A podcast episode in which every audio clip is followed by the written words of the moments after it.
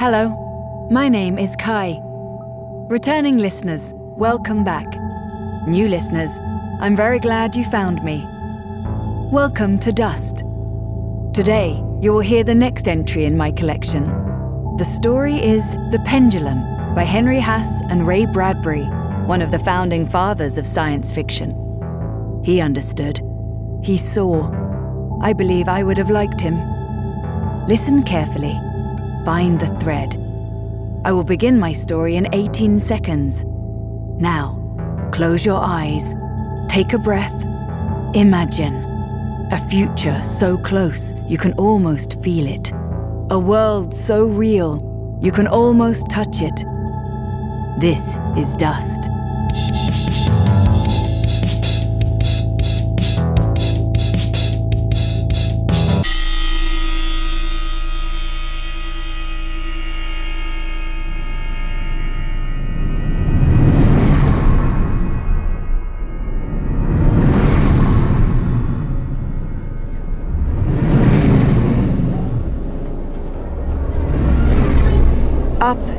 And down. Back and forth. Up and down. First, the quick flight skyward, gradually slowing, reaching the pinnacle of the curve, poising a moment, then flashing earthward again, faster and faster at a nauseating speed, reaching the bottom and hurtling aloft on the opposite side.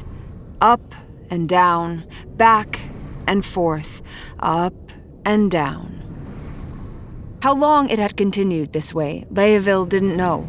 It might have been millions of years he'd spent sitting here in the massive glass pendulum, watching the world tip one way and another, up and down, dizzily before his eyes until they ached. Since first they had locked him in the pendulum's round glass head and set it swinging, it had never stopped or changed. Continuous, monotonous movements over and above the ground. So huge was this pendulum that it shadowed 100 feet or more with every majestic sweep of its gleaming shape dangling from the metal intestines of the shining machine overhead. It took three or four seconds for it to traverse the 100 feet one way, three or four seconds to come back. The prisoner of time. That's what they called him now. Now, fettered to the very machine he had planned and constructed. A prisoner of time. A. A. A. Prisoner. Prisoner. Of. Time. With every swing of the pendulum, it echoed in his thoughts. Forever like this until he went insane. He tried to focus his eyes on the arching hotness of the earth as it swept past beneath him.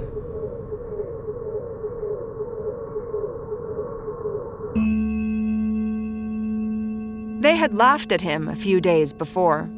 Or was it a week? A month? A year? He didn't know. The ceaseless pitching had filled him with an aching confusion. They had laughed at him when he said, some time before all this, he could bridge time gaps and travel into futurity he had designed a huge machine to warp space, invited 30 of the world's most gifted scientists to help him finish his colossal attempt to scratch the future wall of time. The hour of the accident spun back to him now through misted memory. The display of the time machine to the public, the exact moment when he stood on the platform with the 30 scientists and pulled the main switch. Scientists, all of them, blasted into ashes from wild electrical flames. Before the eyes of two million witnesses who had come to the laboratory or were tuned in by television at home. He had slain the world's greatest scientists. He recalled the moment of shocked horror that followed. Something radically wrong had happened to the machine. He, Leaville, the inventor of the machine, had staggered backward, his clothes flaming and eating up about him. No time for explanations. Then he had collapsed in the blackness of pain and numbing defeat. Swept to a hasty trial, Leaville faced jeering throngs calling out for his death. Destroy the time machine, they cried. and destroy this murderer with it. Murderer. And he had tried to help humanity. This was his reward? One man had leapt onto the tribunal platform at the trial, crying, No, don't destroy the machine. I have a better plan, a revenge for this. this man. His finger pointed at Leaville, where the inventor sat, unshaven and haggard, his eyes failure glazed. We shall rebuild his machine, take his precious metals, and put up a monument to his slaughtering. We'll put him on exhibition for life within his executioning device. The crowd roared approval like thunder shaking the tribunal hall. Then, pushing hands, days in prison, months, finally led forth into the hot sunshine, he was carried in a small rocket car to the center of the city. The shock of what he saw brought him back to reality. They had rebuilt his machine into a towering timepiece with a pendulum. He stumbled forward, urged on by thrusting hands, listening to the roar of thousands of voices damning him. Into the transparent pendulum head they pushed him and clamped it tight with weldings. Then they set the pendulum swinging and stood back. Slowly, very slowly, it rocked back and forth, increasing in speed. Leaville had pounded futilely at the glass, screaming. The faces became blurred, were only tearing pink blobs before him. On and on like this. For how long?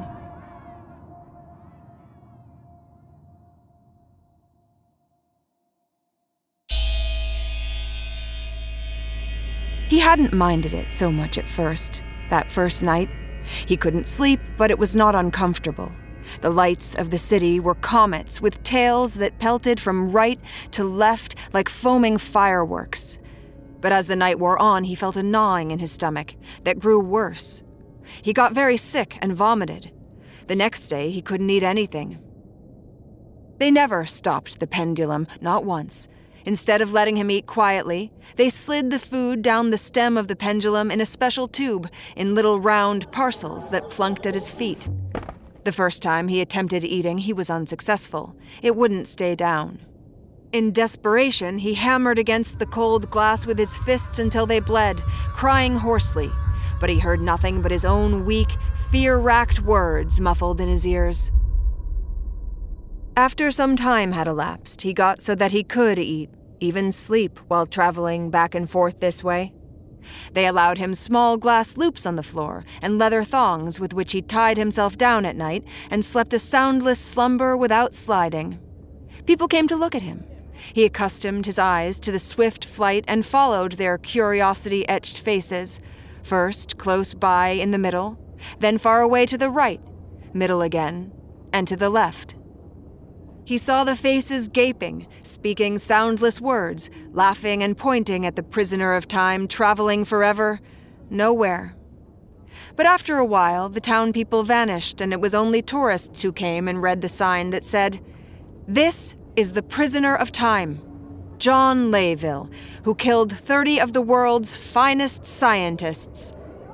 The schoolchildren, on the electrical moving sidewalk, stopped to stare in childish awe the Prisoner of Time.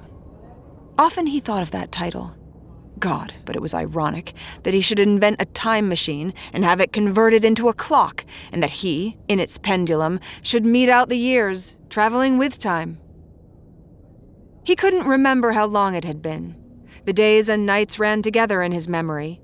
His unshaven cheeks had developed a short beard and then ceased growing. How long a time? How long? Once a day, they sent down a tube after he ate and vacuumed up the cell, disposing of any wastes. Once in a great while, they sent him a book, but that was all. The robots took care of him now. Evidently, the humans thought it a waste of time to bother over their prisoner. The robots brought the food, cleaned the pendulum cell, oiled the machinery, worked tirelessly from dawn until the sun crimsoned westward. At this rate, it could keep on for centuries. But one day, as Leaville stared at the city and its people in the blur of ascent and descent, he perceived a swarming darkness that extended in the heavens. The city rocket ships that crossed the sky on pillars of scarlet flame darted helplessly, frightenedly for shelter.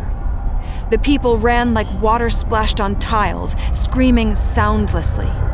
Alien creatures fluttered down, great gelatinous masses of black that sucked out the life of all. They clustered thickly over everything, glistened momentarily upon the pendulum and its body above, over the whirling wheels and roaring bowels of the metal creature once a time machine. An hour later, they dwindled away over the horizon and never came back. The city was dead.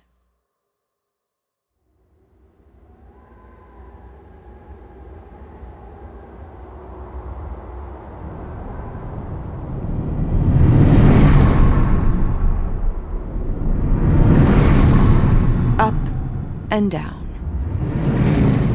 Leaville went on his journey to nowhere, in his prison, a strange smile etched on his lips. In a week or more, he knew, he would be the only man alive on Earth. Elation flamed within him. This was his victory. Where the other men had planned the pendulum as a prison, it had been an asylum against annihilation now. Day after day, the robots still came, worked, unabated by the visitation of the Black Horde. They came every week, brought food, tinkered, checked, oiled, cleaned, up and down, back and forth. The pendulum. A thousand years must have passed before the sky again showed life over the dead Earth. A silvery bullet of space dropped from the clouds, steaming, and hovered over the dead city, where now only a few solitary robots performed their tasks.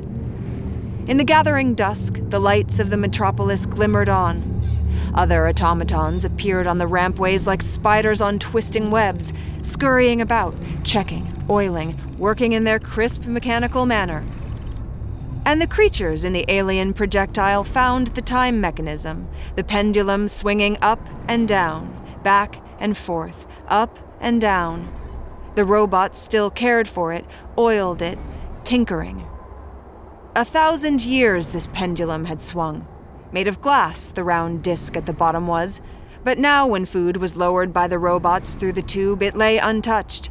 Later, when the vacuum tube came down and cleaned out the cell, it took that very food with it.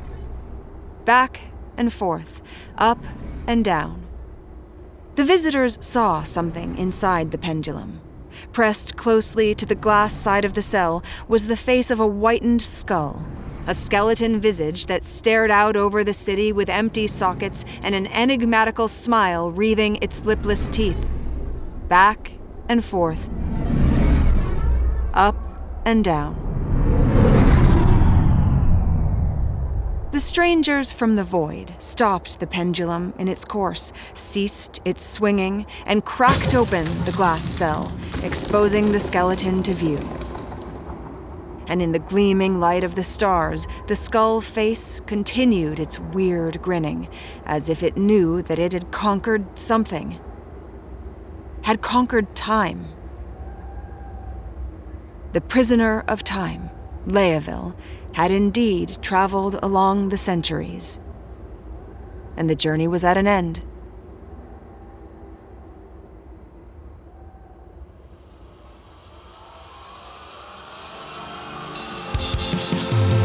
The story is complete, but your journey is just beginning. Subscribe, and I will share my stories with you. Another chance to find the thread. I wish I could say more. Performed by Devon Sorvari, The Pendulum was directed and produced by Mark Holden at the Invisible Studios, West Hollywood. Dust is produced by Margaret Laney and Stephen Michael at Gunpowder and Sky.